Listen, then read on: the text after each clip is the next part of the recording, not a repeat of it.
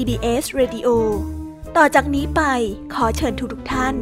รับฟังรายการ นิทานแสนสนุกสุดหันษาที่รังสรรค์มาเพื่อน้องๆ ในรายการ Kiss Hour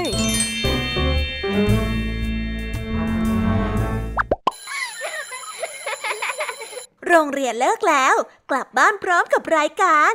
Kiss Hours โดยบรรยาชยโย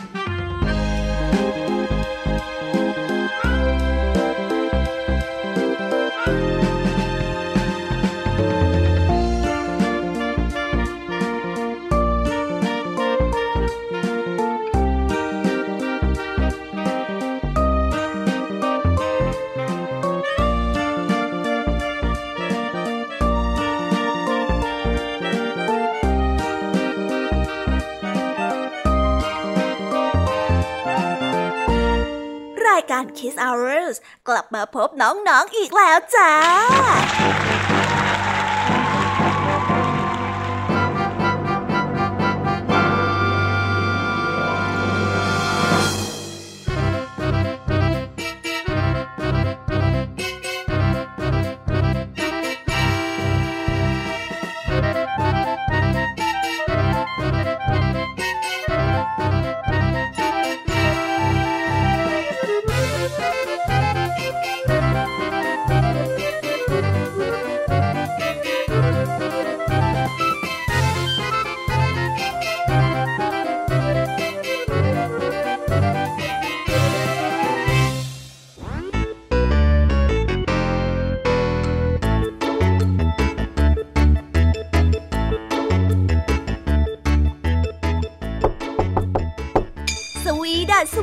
น้องๆชาวรายการ Kiss Hour ทุกๆ คนนะคะ วันนี้พี่ยามีกับผองเพื่อน ก็ได้นำนิทานสนุกๆมาเล่าให้กับน้องๆได้ฟัง เพื่อเปิดจินตนาการแล้วก็ตะลุยไปกับโลกแห่งนิทานกันนั่นเองน้องๆ คงอยากรู้กันแล้วใช่ไหมล่ะคะ ว่านิทานที่พวกพี่ได้เตรียมมาฝากน้องๆ กันนั้น มีชื่อเรื่องว่าอะไรกันบ้าง เดี๋ยวพี่ยามีจะบอกกันเกริ่นไว้ก่อนนะคะ พอให้เรียงน้ำย่อยกันเอาไว้ก่อนนะ วันนี้นะคะคุณครูหายใจดีของเราก็ได้นำนิทานเรื่อง ยายแก่กับหมอ ต่อกันด้วยเรื่อง หมาดูส่วนเรื่องราวของนิทานทั้งสองเรื่องนี้ของคุณครูไหวจะเป็นอย่างไร น้องๆต้องรอติดตามรับฟังกันในช่วงของคุณครูไหวใจดีกันนะคะ พี่แยมมี่ในวันนี้ก็ไม่ยอมน้อยหน้าคุณครูไหวค่ะ ได้จัดเตรียมนิทานทั้งสามเรื่องสามรสมาฝากพวกเรากัน ในนิทานเรื่องแรก พี่แยมมี่ได้เตรียมนิทานเรื่อง หมาป่ากับกุ้งฝอย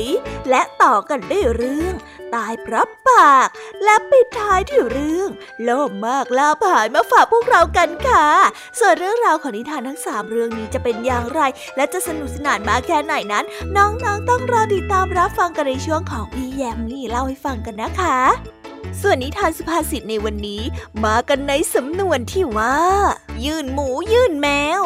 ส่วนเรื่องราวและความหมายของคำคำนี้จะเป็นอย่างไร และจะสนุกสนานแค่ไหนนั้น น้องๆต้องรอติดตามรับฟังกันในช่วงของนิทานสุภาษิตจากลุงทางดี และก็เจ้าจ้อยตัวแสบของพวกเรากันนะคะ ปิดท้ายกันอีกเช่นเคยค่ะ กับนิทานของพี่เด็กดีจากทางบ้านในช่วงท้ายรายการของเรา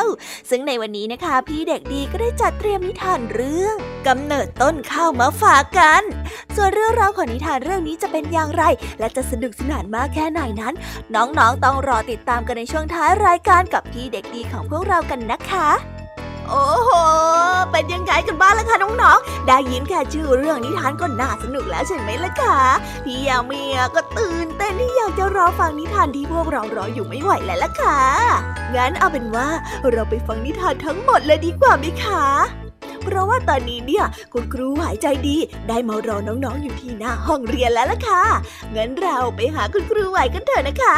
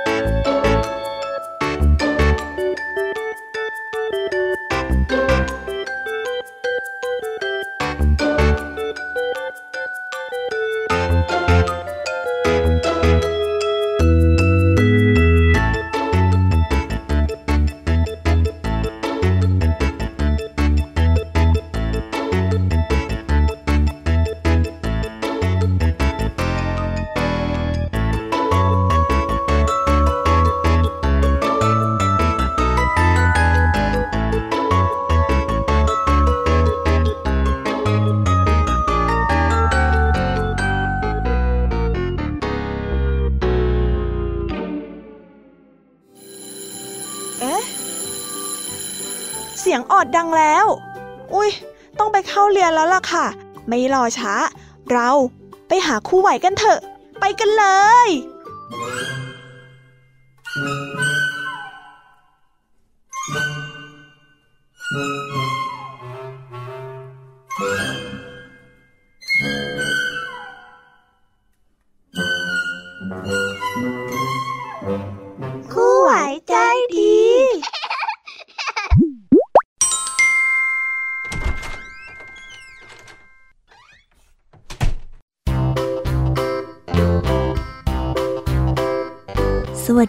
เด็กๆ กลับมาพบกับคุณครูไหวกันอีกแล้วนะคะ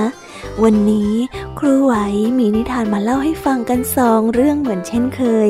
เดี๋ยวครูไหวจะพาไปพบกับนิทานเรื่องแรกของคุณครูกันก่อนเลยนะคะ นิทานเรื่องแรกของคุณครูไหวคือนิทานเรื่องยายแก่กับหมอ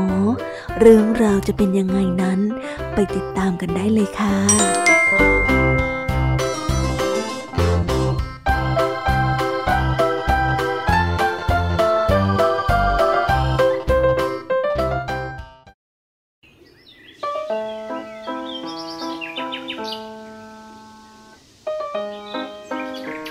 ครั้งหนึ่งนานมาแล้ว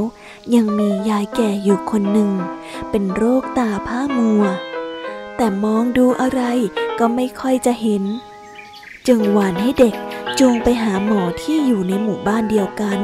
เมื่อพบหมอยายแก่ก็ได้พูดกับหมอไปว่า ท่านหมอ ตาของฉันมันมืดไปหมดเนี่ย ท่านช่วยรักษาให้ตาฉันเห็น แล้วก็กลับมาเป็นเหมือนเดิมได้เนี่ยนะ ฉันเนี่ยจะให้ค่ารักษาแก่ท่านให้งามเลยล่ะให้สมแก่ใจของท่านอยากได้เลย จากนั้นหมอก็ได้ไปตรวจดูในตาของยาย แล้วก็พบว่าพอที่จะรักษาตาของยายให้หายได้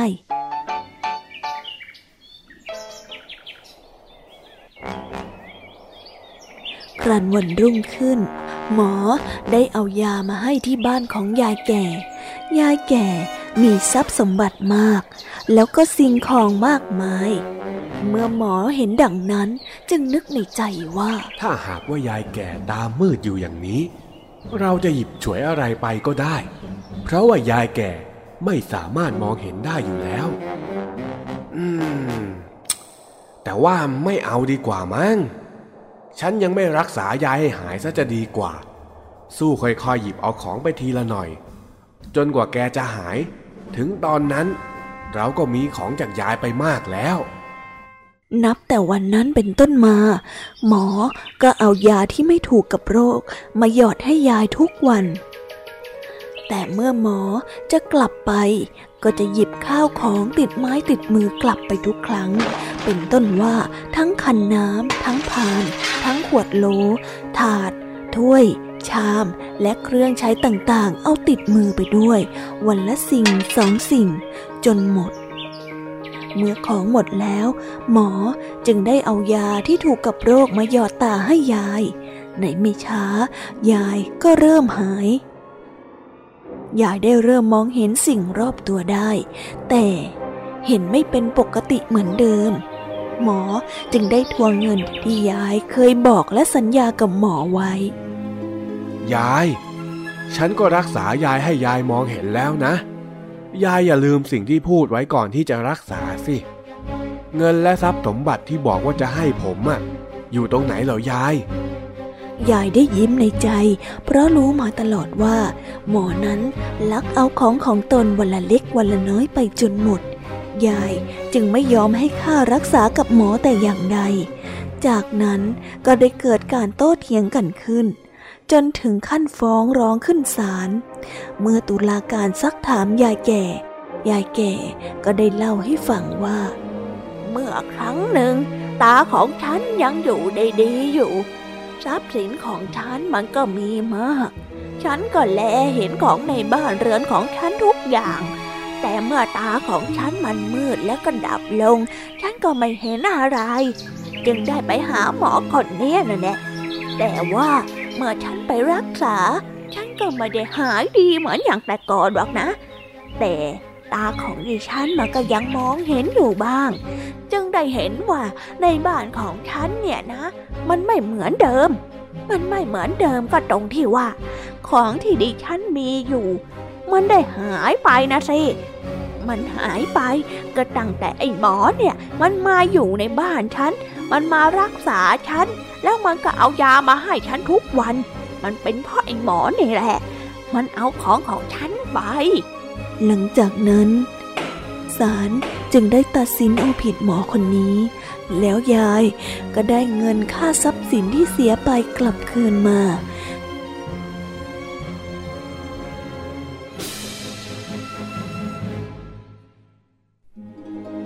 นิทานเรื่องนี้ก็ได้สอนให้เรารู้ว่า การรู้มาก และก็เห็นแก่เล็กแก่น้อย ย่อมตัดประโยชน์ที่ตนเองจะได้รับต่อไปในภายภาคหน้า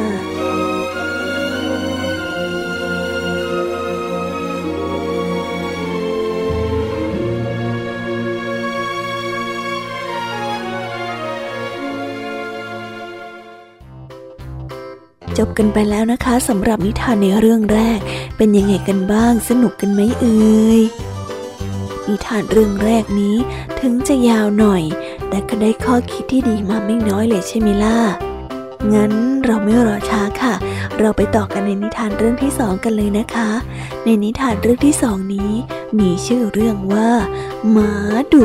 เรื่องราวจะเป็นยังไงนั้น เราไปฟังกันเลยค่ะ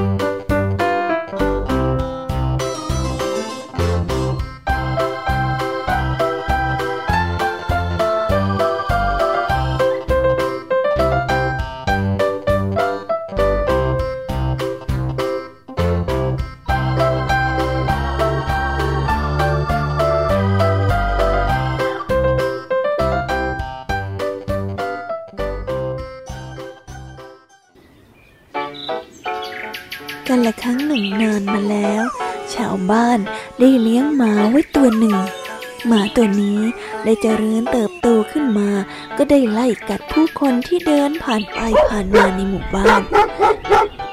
เจ้าของจึงได้เอากระดิ่ง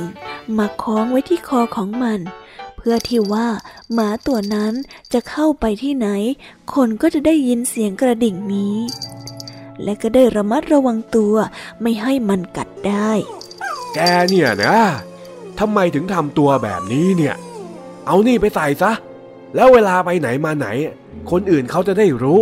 ว่าแกเป็นหมาที่ดุ แถมยังนิสัยไม่ดีอีกด้วย พอเจ้าของพูดจบ ก็ได้ปล่อยให้เจ้าหมาไปใช้ชีวิตตามปกติ แต่หมาตัวที่ถูกผูกกระดิ่งไว้นั้น เข้าใจผิดไปว่าเจ้าของของตนได้เอาของดีมีราคาเป็นเครื่องประดับแต่งตัวให้กับมันมันก็ได้เที่ยวชูคออวดลูกกระดิ่งแก่เพื่อนหมาด้วยกันไปทั่วทุกคนแห่ง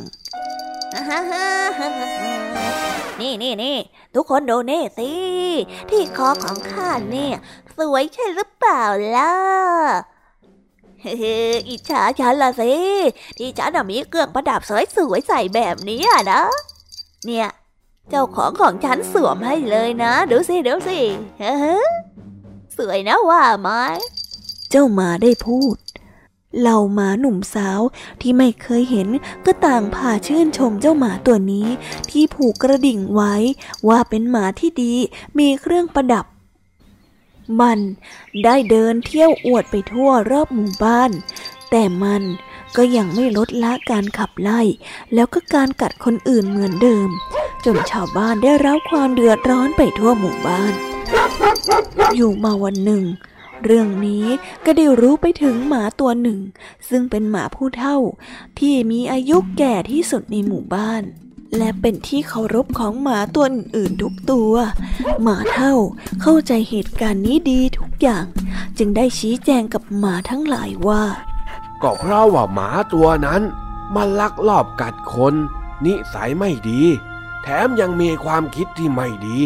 ชอบทำร้ายชาวบ้าน แถมยังอวดเก่ง มันจึงถูกผูกกระดิ่งเอาไว้ที่คอ เพื่อที่ว่า เจ้าของบ้านเขาจะได้บอกกับคนอื่น ว่าหมาตัวเนี้ยนิสัยไม่ดี ถือเป็นการประจานความชั่วร้ายของมันต่างหากหมาผู้เท่าพูด พร้อมกับหันหน้าไปมองเจ้าหมาตัวนั้น หลังจากนั้นหมาทุกตัวที่อยู่ในหมู่บ้าน ก็ต่างไม่คบค้าสมาคมกับหมาตัวนั้นอีกเลย เพราะด้วยความที่นิสัยไม่ดีของหมาตัวนั้นเป็นทุนอยู่แล้ว แถมยังพูดจาโอ้อวดแล้วก็โกหก จึงทำให้ไม่มีใครคบในที่สุด นิทานเรื่องนี้ก็ได้สอนให้เรารู้ว่า เครื่องประดับสำคัญอยู่ที่ความดีความชั่วของคนที่ใช้ใส่เครื่องประดับนั้น ถ้าเครื่องประดับนั้นเป็นเครื่องหมายแห่งความชั่วแล้ว เครื่องประดับนั้นก็จะประจานความชั่วและก็สิ่งที่ไม่ดีออกไป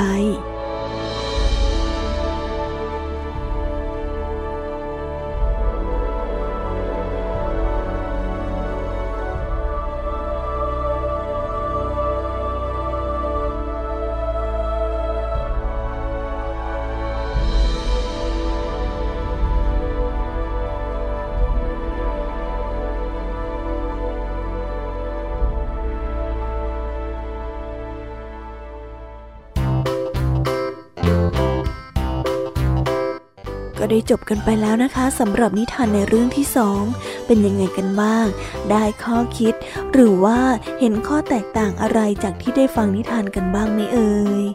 วันนี้เนี่ยก็หมดเวลาของคุณครูไหวแล้วนะคะ คุณครูไหวก็ต้องขอส่งต่อนิทานดีๆ ไปฟังในช่วงต่อไปกับช่วงพี่แยมมี่เล่าให้ฟังกันเลยนะคะ ส่วนวันนี้คุณครูไหวก็ต้องขอกล่าวคำว่า สวัสดีค่ะ บ๊ายบาย「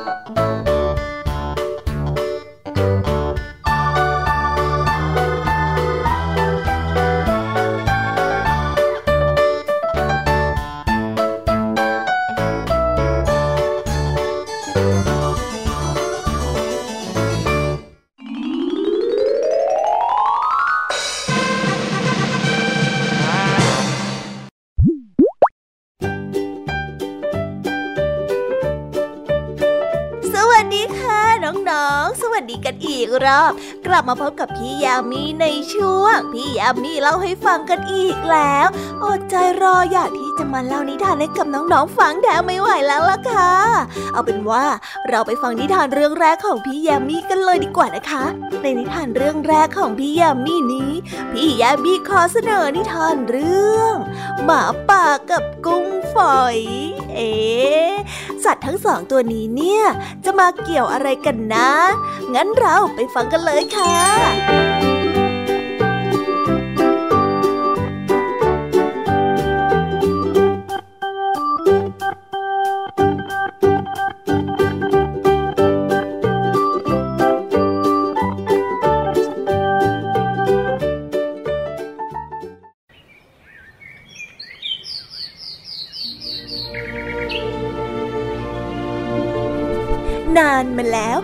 ฤดูแล้ง ที่ชายป่าแห่งหนึ่ง มีหมาป่าตัวหนึ่ง ได้เดินมาหาอาหารถึงบึงน้ำแห่งหนึ่ง ซึ่งแห้งขอด มีน้ำเพียงแอ่งเล็กๆ แหล่งหนึ่ง ติดกับก้นบึง้งในน้ำนั้นก็ได้มีกุ้งฝอย หอย ปู และปลาอยู่ร่วมกันจำนวนมากมาย หมาป่านั้นได้เลียปากแล้วก็พลางคิดว่า เดี๋ยวจะอิ่มท้องแล้ว หลังจากที่เดินหาอาหารมานาน เมื่อตั้งท่าจะจับกิน กุ้งฝอยตัวหนึ่งก็ได้ตะโกนขึ้นมาว่า เดี๋ยวเดี๋ยวเดี๋ยวเดี๋ยวเดี๋ยวเดี๋ยวก่อนท่านหมาป่าถ้าจะกินพวกเราให้อร่อยเนี่ย ท่านน่าจะเอาพวกเราไปล้างคนออกให้ตัวเกลี้ยงเกาซะก่อนนะ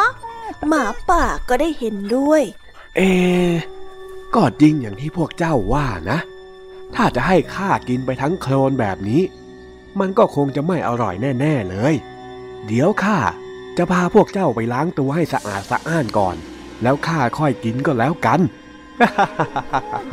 กุ้งฝอยจึงบอกให้หมาป่าหมอบตัวลงในน้ำเพื่อให้บรรดาสัตว์เกาะตามเส้นขน แล้วก็พาขึ้นไปยังหนองน้ำแห่งใหม่ที่มีน้ำอยู่เต็มสระ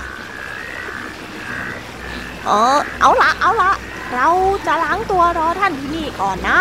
ท่านรีบกลับไปพาพวกที่เหลือมาให้หมดเถอะ จะได้กินลวดเดียวเสียให้อิ่มไปเลยยังไงล่ะ มาป่า ก็ทำตาม โดยที่ไม่เฉลียวใจแม้แต่น้อย เมื่อกุ้งฝอย หอย ปูปลาย้ายมากันหมดแล้ว พวกมันก็พร้อมใจกันดำน้ำแล้วก็หายไปในพริบตา ทิ้งให้เจ้าหมาป่า ยืนโมโหกับฟัดกับเฟียด ที่รู้ว่าตนเองโดนหลอกใช้เฮ้ยเจ้าพวกกุ้งฝอย พวกแกมาหลอกข้าได้ยังไงกัน ไม่นะ แล้วข้าจะกินอะไรล่ะเนี่ย โอ้ยหิวเหลือเกิน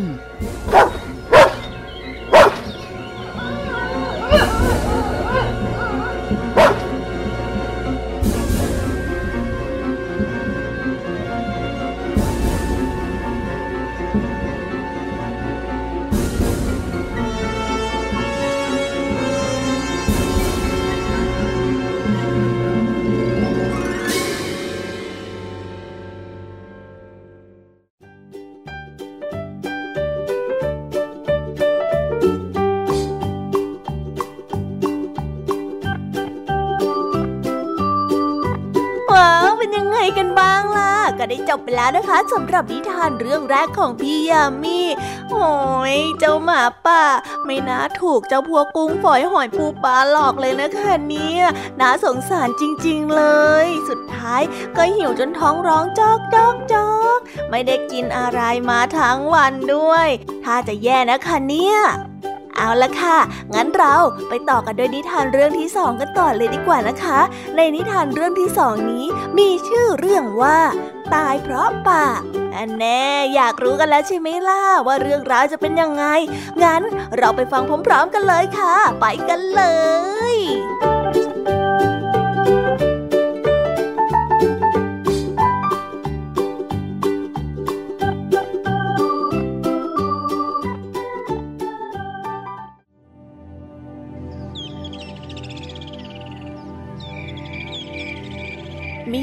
คนหนึ่ง เป็นคนที่ขี้เหล้ากินเหล้าทุกวันไม่ยอมขาด จนอายุได้ 40 ปีก็ได้เสียชีวิตลง เพราะว่าดื่มหนักมาก ฝ่ายเมียของผู้ชายคนนั้น ก็คิดว่าตอนที่สามีของตนมีชีวิตอยู่ ก็ดื่มเหล้าเป็นประจำตายไปก็คงอยากจะดื่มเหล้าก็เลยเอาขวดเหล้าไปวางไว้บนหลุมศพของสามี อวิญญาณของสามีไปลงนรก ก็จะเอาขวดเหล้าติดตัวไปด้วย ผู้ชายคนหนึ่ง ได้ลงไปเฝ้ายมบาลยมบาลก็เลยถามขึ้นมาว่า นี่ข้าเรียกเองมาตั้งแต่สองวันที่แล้วทำไมเองถึงเพิ่งมาฮะ ชายคนนั้นก็ได้ตอบไปว่า กระผมติดธุระอยู่ครับกำลังจะบวชลูกชายอยู่พอดีเลย แต่ก็ดันมาตายเอาซะก่อน พอดีว่ายมบาลเห็นผู้ชายคนนั้นถือขวดติดมาด้วย ก็เลยถามไปว่า แล้วนั่นมันขวดอะไรหรือที่เองถือมาด้วยนะ นี่คือน้ำทิพย์ในเมืองมนุษย์ครับผม ท่านยมบาลอยากจะลองชิมไหมครับเท้ายมบาลได้ฟังว่าเป็นน้ำทิพย์ก็เลยอยากจะลองชิม เลยขอชิมไปหน่อยหนึ่ง พอจิบไปจิบมาก็ติดใจ จนเมาเหล้าตาลายทำอะไรไม่รู้สึกตัว อ่านหนังสือก็ไม่คล่องแคล่ว พอถึงเวลาจะดูชะตาดวงอายุของชายที่ตายมานั้น ก็ต้องกรอกอายุลงไปในช่องปี ช่องเดือนและช่องวัน แต่เดิมควรจะต้องเขียนลงไปว่าอายุ 40 ปี แต่เพราะเมาเหล้าจึงเขียนลงไปเป็น 402 ปี เพราะยมบาลคิดว่าเขียนเป็น 40 ปีกับ2วัน แล้วก็บอกไปว่า เดี๋ยวข้าจะให้เอกกลับไปโลกมนุษย์สักสองวัน ไปจัดการงานบวชลูกซะให้เสร็จ แล้วเองค่อยกลับมาก่อนแล้วกันนะ เออ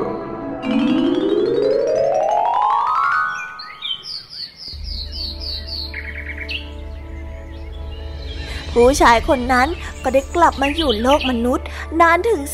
402 ปี ใครๆ ก็ได้ล้มตายจากไป ไม่รู้ต่อกี่รุ่นต่อกี่รุ่น แต่ชายคนนี้ก็ยังมีชีวิตรอดอยู่ มีลูกมีเมียไม่รู้ว่ากี่สิบกี่ร้อยคน ทั้งลูกเมียก็ตายกันไปหมด แต่ผู้ชายคนนี้ก็ยังไม่ตาย ทางด้านนรกนั้น เมื่อยมบาลคนเก่าสิ้นวาระก็ได้เปลี่ยนมาเป็นยมบาลคนใหม่มาแทน ก็ได้มาตรวจดูบัญชีรายชื่อมนุษย์ ก็เห็นว่ามีมนุษย์คนหนึ่ง อายุถึง 402 ปีแล้ว ก็ยังไม่ตายน่าจะเกิดความผิดพลาดขึ้น จึงให้ยมมาทูตทั้งสองคนมายังเมืองมนุษย์ เพื่อตามหาผู้ชายคนนั้น เพื่อจะนำกลับไปชำระความในนรก ฝ่ายยมทูตมาถึงโลกมนุษย์ก็ได้แปลงกายเป็นเด็กชายสองคน ช่วยกันหาบตะกร้าถ่านไปล้างหน้า ผู้ชายคนที่อายุ 402 ปี ก็เลยเดินผ่านมาทางนั้นพอดี ก็ได้เอ่ยปากถามเด็กทั้งสองไปว่า อ้าว นั่นพวกเจ้าจะไปไหนกันเหรอยมทูตที่แปลงร่างเป็นเด็กก็ได้ตอบไปว่า ผม จะไปท่าน้ำครับ แล้วจะไปกันทำไมเหรอ ผมจะไปเอาฐานมาขัด มันจะได้ขาวนะครับ ผู้ชายคนนั้นได้ยินก็หัวเราะเสียงดัง แล้วก็หลุดปากออกมาว่า โอ้โหข้าอยู่มาถึง 402 ปีแล้ว ยังไม่เคยเห็นใครขัดทานอย่างนี้สักครั้งหนึ่งเลย ข้าละขำพวกเองจริง ๆ ยมทูตทั้งสองคนจึงรู้ว่าผู้ชายคนนี้นี่เอง ก็เลยจับกลับไปชำระความที่นรกเสีย ผู้ชายคนนั้นก็เลยเดือดร้อนเพราะปากของตัวเอง แทนที่จะได้มีชีวิตอยู่อย่างยืนยาว แต่กลับต้องมาหมดสิ้นอายุไข เพราะว่าความทนงปากของตนเอง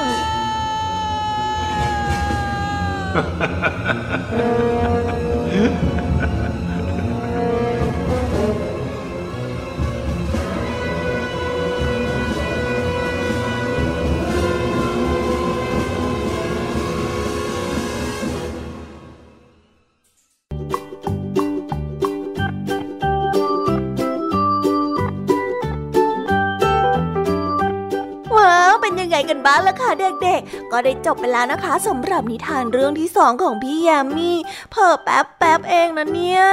แต่สนุกมากๆเลยใช่ไหมล่ะคะน้องๆ จุกใจกันหรือยังเอ่ย แน่ถ้ายังไม่จุใจกันละก็ งั้นเราไปต่อกันในนิทานเรื่องที่สามกันเลยนะคะ ในนิทานเรื่องที่สามนี้ เป็นนิทานพื้นบ้านทางภาคเหนือ มีชื่อเรื่องว่า โลภมากลาบหาย ส่วนเรื่องราวจะเป็นยังไงนั้น เราไปติดตามรับฟังกันได้เลยค่ะ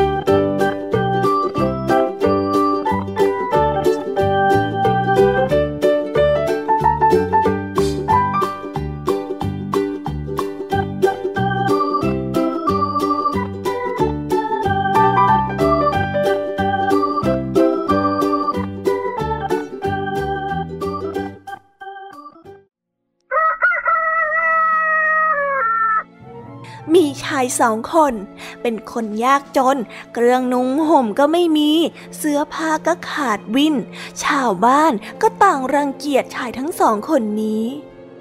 ชายทั้งสองคนนี้จึงได้คุยกันว่า โอ้ เราไปอยู่ที่อื่นกันดีกว่า จะเป็นอย่างไรก็ช่างมันเถอะ อยู่ที่นี่ไม่ได้แล้ว มีแต่คนคอยจะรังเกียจเราทั้งนั้น เอาถ้าเจ้าไป เราก็ไปด้วยสิเพื่อนกัน ไปไหนก็ไปกันแหละ แล้วทั้งสองก็พากันเข้าไปในป่าจนตะวันตก คืนนี้เรานอนที่นี่แหละเนาะได้เลย นอนก็นอน เจ้าว่าอย่างไรข้าก็ว่าอย่างนั้น แต่ที่นี่มันแคบมาก แล้วเราจะนอนกันอย่างไรล่ะเนี่ย เราลองนอนเอาเท้าต่อกันดูสิว่ามันจะเป็นอย่างไร ทั้งสองก็นอนหงายเท้าชนกัน คนหนึ่งแซงกรนดังคลอกคลอกในตอนนั้นเอง เทวดาก็มาช่วยทั้งสอง เทวดาได้เนรมิตเป็นกระต่ายวิเศษมาสองตัว ออกจากป่ามาเห็นชายทั้งสองคนก็ได้เอ่ยขึ้นมาว่า โอ้ คนสองหัว เสื้อผ้าก็ไม่มี เราจะช่วยเขาด้วยการพาเขาไปไว้ที่หลุมเงินคนหนึ่งหลุมทองคนหนึ่งเออ ตกลงตามนั้นเลย เอาตามนั้นแหละ จากนั้นกระต่ายทั้งสองก็ได้พากันหามทั้งสองมา เอาอีกคนนึงไปไว้ที่หลุมเงิน ส่วนเอาอีกคนนึงนั้น ไปไว้ที่หลุมคำนะ มาช่วยกันเร็วพอกระต่ายไปไกล ทั้งสองก็เก็บเงินเก็บทองห่อใส่เสื้อ แล้วก็มาที่บ้านเก่า มาหาคนที่เคยด่าตนทั้งสอง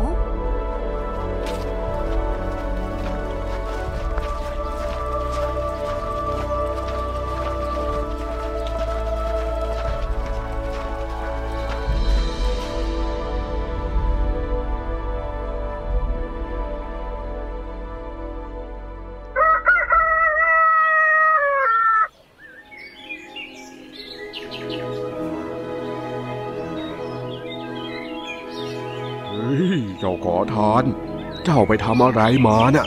ทำไมถึงได้เปลี่ยนไปขนาดนี้ เราก็ไปตามกรรมตามเวรของเราในป่านั่นนั่นแหละหรอ แล้วพวกเจ้าเข้าไปกันไกลไหมล่ะ ไหนบอกข้าหน่อยสิ ก็เดินไปทั้งวันทั้งคืนนั่นแหละค่ำที่ไหนก็นอนที่นั่น พวกเจ้าคิดจะไปเหรอ มีความพยายามมากพอหรือเปล่า สองคนที่ชอบว่าเจ้าสองคนนี้เป็นคนยากจน เป็นประจำก็เด็กคิดโลภมากขึ้น อยากที่จะได้ข้าวของแล้วก็ทรัพย์สมบัติเหมือนกับเจ้าสองคนที่เข้าไปในป่านั้น ทีนี้คนที่โลภนั้นก็ชวนเพื่อนจอมโลภเข้าไปอีกคน เขาได้เดินเข้าป่าไปเรื่อยๆเรื่อยๆ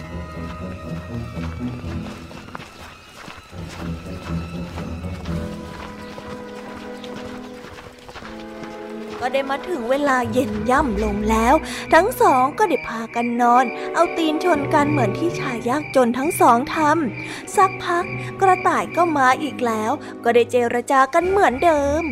เราจะมาช่วยเขาอีกสักหน่อยดีไหมอะ เออทำไมเรามาพบแต่คนสองหัวนะ เนี่ยเจออีกแล้ว เราเอาไปไว้ที่หลุมเงินคนหนึ่งหลุมทองคนหนึ่งก็แล้วกันเนาะ กระต่ายทั้งสองก็หามไป แต่ไม่ถึงหลุมเงินหลุมทอง ไอ้คนที่มาที่หลังนั้นก็เกิดความโลภและก็ได้กล่าวขึ้นว่าขอให้เอาข้าไปไว้ที่หลุมทองนะ กระต่ายวิเศษทั้งสองตัวสะดุ้ง แล้วก็ทิ้งเอาไว้อย่างนั้นมันก็เลยกลับมาบ้านโดยมือเปล่า แล้วก็ไม่มีอะไรติดไม้ติดมือกลับมาเลย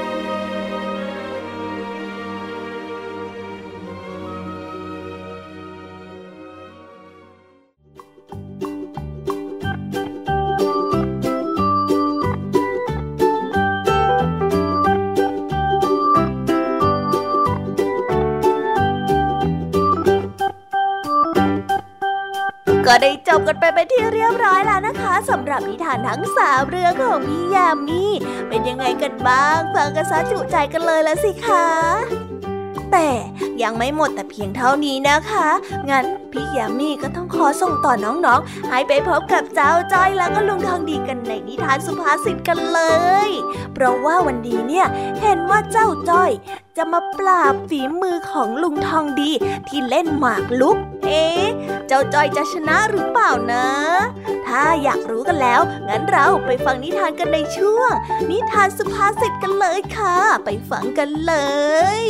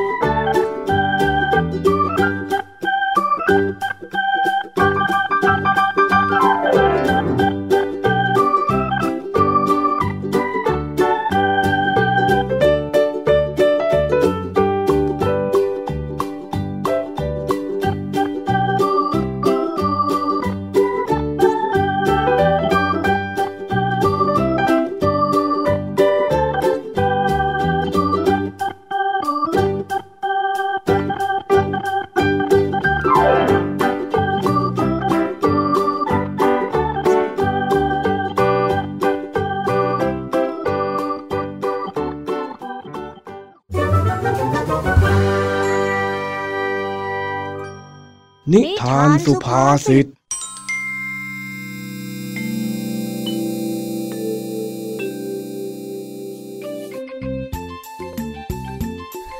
วันนี้แม่ของจ้อยเดินมาหาลุงทองดีที่บ้าน แล้วก็มาเล่าอะไรบางอย่างให้ลุงทองดีฟัง หลังจากที่คุยกันเสร็จสับลุงทองดีจึงเดินไปที่บ้านของเจ้าจ้อย ว่ายังไงไอ้หลานตัวแสบ ได้ข่าวว่างอแงหรือยังไงล่ะเองนะฮะไม่รู้ไม่ชี้ ใครจะมาพูดอะไรจ้อยก็ไม่ฟังทั้งนั้นแหละ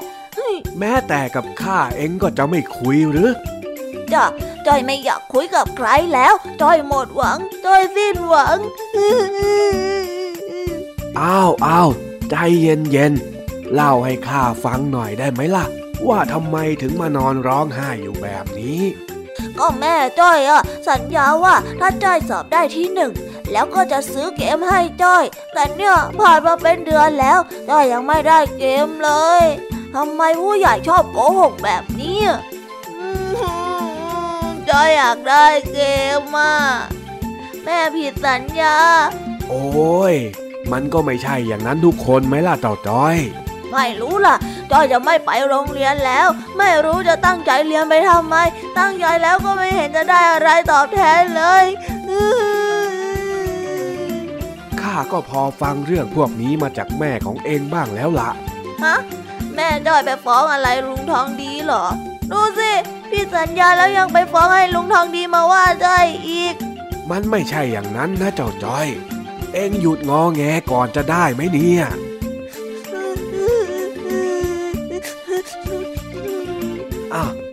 งั้นวันนี้เองมากับข้า ไม่ต้องไปโรงเรียนสักวัน เดี๋ยวข้าจะพาไปดูอะไร แล้วเรามายื่นหมูยื่นแมวกัน ถ้าหากว่าถึงตอนเย็น แล้วเองยังอยากจะได้เกมอยู่ละก็ เดี๋ยวข้าจะเป็นคนพาเองไปซื้อกับตัวข้าเลย แต่จ้อยไม่มีหมูไปแลกกับลุงน้องดีหรอกนะจ๊ะเฮ้ยมันไม่ได้หมายความแบบนั้น ที่ข้าพูดนะมันเป็นสำนวนไทย เอาเป็นว่า เองไปแต่งตัวแล้วมากับข้า เดี๋ยวระหว่างทางข้าจะเล่าให้เองฟังอีกทีก็แล้วกัน ว่าแล้วลุงทองดีก็พาจ้อยไปเดินไต่คันนา ฝ่าทุ่งข้าวไปไกลลิบ ในระหว่างทางจ้อยก็เลยถามลุงทองดีขึ้นมาว่า ลุงน้องดี ลุงยังไม่ได้เล่าเลยนะจ๊ะว่ายื่นหมูยื่นแมวคืออะไรอะ อ๋อ คำว่ายื่นหมูยื่นแมว ก็คือการตกลงว่าจะแลกเปลี่ยนอย่างเท่าเทียม แล้วรับของที่สัญญากันไว้ให้ตรงเวลายังไงล่ะเจ้าจ้อย อ๋อ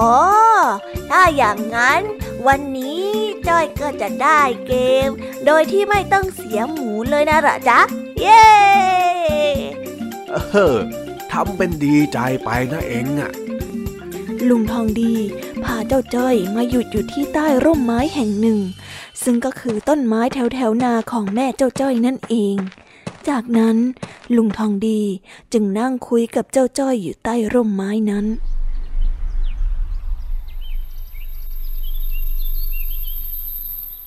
เป็นยังไงล่ะ ร้อนไหมเจ้าจ้อย ก็ร้อนสิจ๊ะ อยู่กลางนากลางแดดแบบเนี้ยมันก็ต้องร้อนแน่นอนอยู่แล้วอะแต่เพื่อเกมใจยอม อะ งั้นเองเห็นนู่นไหม แม่เองที่กำลังดำนาอยู่นู่นน่ะ เห็นจ้ะ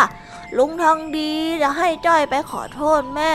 แล้วลุงก็จะซื้อเกมให้จ้อยใช่ไหมล่ะ เปล่าเลย เองไม่ต้องทำอะไรทั้งนั้น เองนั่งดูอยู่เฉยๆกับข้าตรงนี้นี่แหละว้าง่ายจัง ทำไมง่ายอย่างนี้ล่ะลุง แล้วเองอยากจะฟังนิทานไหมล่ะ ฟังจ้ะฟังฟังฟัง ดีจังเลยอะนั่งเฉยๆแล้วก็ได้ฟังนิทาน แถมตกเย็นลุงทางดียังจะซื้อเกมให้ใจอีกอ้าวอ้าวฟังฟังกาละครั้งหนึ่ง ยังมีแม่คนหนึ่ง สัญญาว่าจะซื้อเกมให้ลูก เพราะได้ตกลงกับลูกไว้ ว่าถ้าลูกสอบได้ที่หนึ่ง จะซื้อของให้ ทั้งคู่เลยสัญญาว่า เดี๋ยวนะลุง เอ๊สงสัยจ้อยคงคิดไว้เองแหละ เล่าต่อเลยจ้ะเล่าต่อเล่าต่อ ทั้งคู่เลยสัญญาเป็นอันตกลงว่ายื่นหมูยื่นแมว แลกกัน ลูกก็ตั้งใจเรียน แม่ก็ตั้งใจเก็บเงิน แต่พอถึงวันที่ลูกสอบได้ แม่ก็ยังไม่มีเงินมาซื้อของให้ลูก เพราะข้าวที่ทำขายได้ราคาไม่ดี ลูกจึงโกรธมาก ทำให้แม่ต้องรีบหาเงินจนต้องลำบากตรากตรำอืมลุงทองดีจ้ะลุงไม่ต้องเล่าแล้วล่ะจ้ะจ้อยพอจะเข้าใจแล้วว่าลุงทองดีพาจ้อยมานี่ทำไมอะแถมยังวางเดิมพันด้วยเกมราคาแพงซะด้วย ตอนเนี้ยจ้อยรู้แล้วล่ะจ้ะอ้าวข้ายังเล่าไม่จบเลย จ้อยรู้แล้ว ว่าแม่ของจ้อยต้องลำบากขนาดไหนกว่าจะหาเงินมาได้ แล้วจ้อยจะเอาเงินที่แม่ของจ้อยหามาเอาไปซื้อเกมอืมจ้อยก็คงต้องรู้สึกผิดไปตลอดแน่ๆเลย เออ คิดได้ก็ดีแล้ว แม่เองรักเองมากนะเจ้าจ้อย แต่เองอะก็ต้องเข้าใจแม่เองด้วย เงินทองเนี่ยมันหายากรู้ไหมจ้ะจ้อยเข้าใจแล้วจ้ะ งั้นจ้อยขอไปช่วยแม่ดำน้ำก่อนนะจ๊ะลุง จ้อยจะไปขอโทษแม่ด้วยที่ทำตัวไม่ดีเมื่อตอนเช้านี้ ลุงทองดีกลับบ้านไปก่อนเลยนะจ๊ะ จากนั้นลุงทองดีก็กลับบ้าน ปล่อยให้จ้อยได้ไปช่วยแม่ดำนา แล้วก็พูดกันต่อตามประษาแม่ลูก พอตกเย็น เจ้าจ้อยได้กลับมาบ้าน ก็เห็นเกมที่ตัวเองอยากได้ วางอยู่บนห้องนอน เจ้าจ้อยจึงร้องดีใจ แล้วรีบวิ่งไปหาลุงทองดีที่บ้าน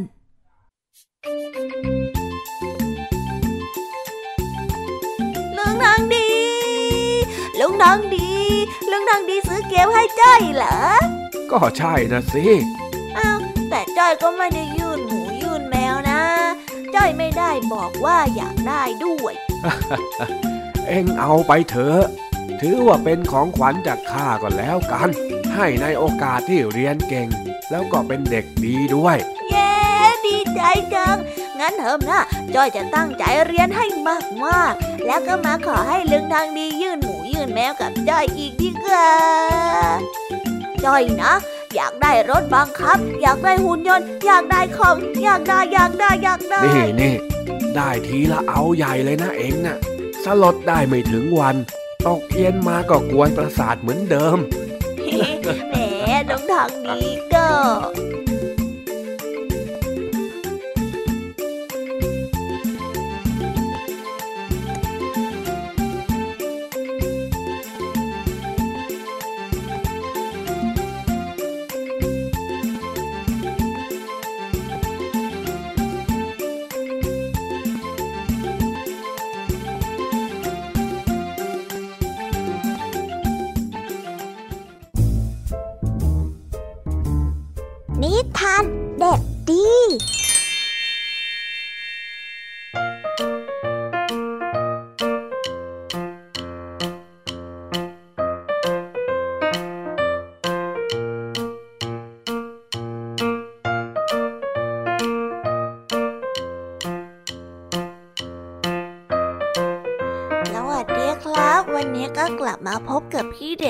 กันอีกเช่นเคย เป็นยังไงกันบ้างเอ่ยวันนี้เพื่อนเพื่อนแล้วก็น้องๆเรียนกันเหนื่อยไหมล่ะครับ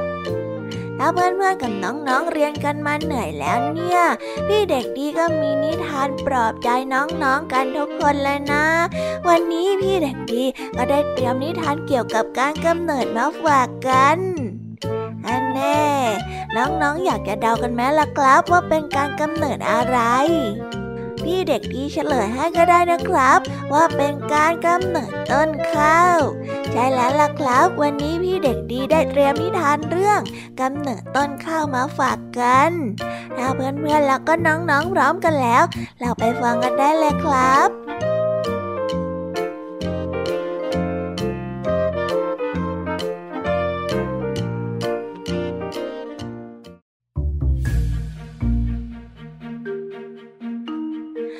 สมัยโบราณเมื่อนานมาแล้ว มีเมล็ดข้าวได้เกิดขึ้นเองโดยที่ไม่ต้องปลูก แล้วก็มีขนาดที่ใหญ่มาก ใหญ่กว่ากำมือของมนุษย์ประมาณห้าเท่า เมล็ดข้าวนั้นมีสีเงินแล้วก็มีกลิ่นหอม มนุษย์ก็ได้ใช้หุงกินกันมานาน ต่อมาได้มีหญิงไม้คนหนึ่งได้สร้างยุ้งฉางให้ข้าวมาเกิดในยุ้งฉางของตน แม่ไม้คนนั้นเป็นคนที่มีจิตใจที่หยาบช้า ได้ตีข้าวเมล็ดใหญ่ด้วยไม้เมล็ดข้าวได้แตกหักแล้วก็ปลิวไป ที่ได้ปลิวไปนั้น ก็ได้ปลิวไปตกอยู่ที่กลางดอย ก็ได้กลายเป็นข้าวดอย ที่ปลิวไปตกอยู่ในน้ำก็กลายเป็นข้าวนาดำมีชื่อว่า นางพระโพศพ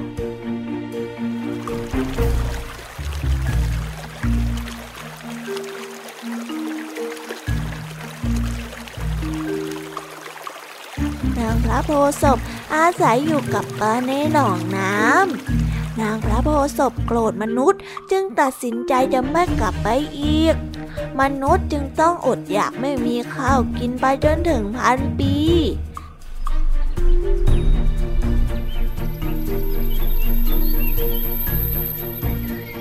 ต่อมามีลูกชายของเศรษฐีได้ไปเที่ยวกลางป่า แล้วก็เกิดหลงทาง จนมาถึงหนองน้ำก็ได้แต่นั่งร้องไห้ร้องไห้ปักกั้งได้เกิดความสงสาร จึงขอให้นางพระโพศพบอกทางให้กลับไปอยู่กับมนุษย์ นางพระโพศพจึงได้เล่าความใจร้ายของแม่ไม้ลูกชายเศรษฐีจึงได้อ้อนวอนให้นางพระโพศพกลับไป แต่นางก็ไม่ยอมกลับ เทวดาจึงแปลงตัวเป็นปลากับนกแก้วมาอ้อนวอนให้นางไปดูแลมนุษย์ และพระศาสนา เพราะพระพุทธเจ้าจะไปเกิดอีก นางพระโพศพจึงยอมกลับไปที่เมืองมนุษย์ แต่ข้าวนั้นจะเล็กลง และต้องทำการเพาะปลูก ถ้าจะตำข้าวจะต้องมีพิธีขอ เพื่อที่จะขออนุญาตต่อนางพระโพศพ แล้วเมื่อเกี่ยวข้าวเสร็จก็ต้องทำพิธีสู่ขวัญข้าวด้วยก็ได้จบไปแล้วนะครับสำหรับนิทานของพี่เด็กดีในวันนี้ เห็นยังไงกันบ้าง เพื่อนเพื่อแล้วก็น้องๆคงจะรู้กันแล้วนะครับ ว่าข้าวเนี่ยกำเนิดมาได้อย่างไร แล้วก็ที่มาของพระแม่โพศพเนี่ยเป็นมาอย่างไร ละครับสำหรับวันนี้ก็ได้หมดเวลาของพี่เด็กดีกันไปแล้ว เอาไว้มาพบกันใหม่ในครั้งหน้านะ ในครั้งหน้าพี่เด็กดีจะเตรียมนิทานเรื่องอะไรมานั้น ต้องไปรอติดตามกันนะครับสำหรับวันนี้พี่เด็กดีก็ต้องขอตัวลากันไปก่อน สวัสดีครับบ๊ายบาย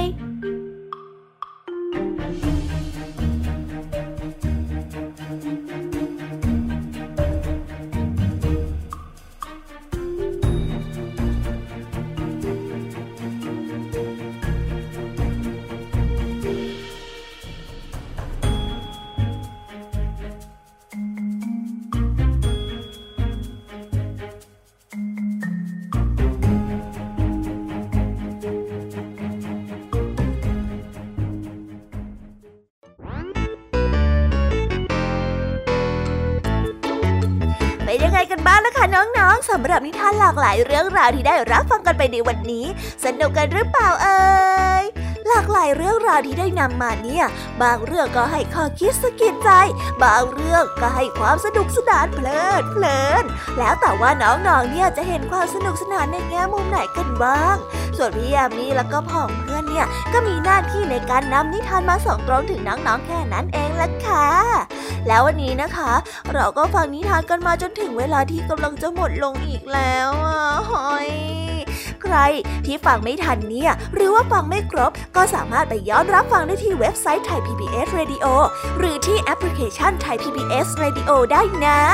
ถึงเวลาที่จะต้องกล่าวคำลาแล้วล่ะค่ะ พี่ยามีต้องคิดถึงน้องๆอีก แน่เลย แต่ไม่ต้องห่วงนะคะน้องๆ พี่ยามีเนี่ยขอสัญญาเลยว่า จะกลับมาพบกันใหม่พร้อมกับนิทานที่แสนสนุกแบบนี้กันอีกแน่นอนค่ะน้องๆ อย่าลืมนำข้อคิดดีๆ ที่ได้จากการรับฟังนิทานที่แสนสนุกของคุณครูไหว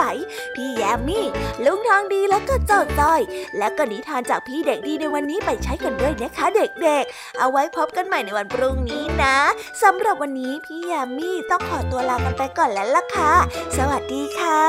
บายบายนะคะน้องๆ และพบกันใหม่ค่ะ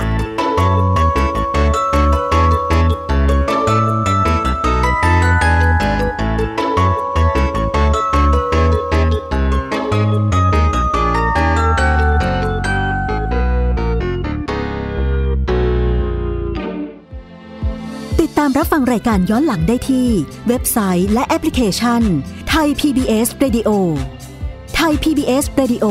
วิทยุข่าวสารสาระ เพื่อสาธารณะและสังคม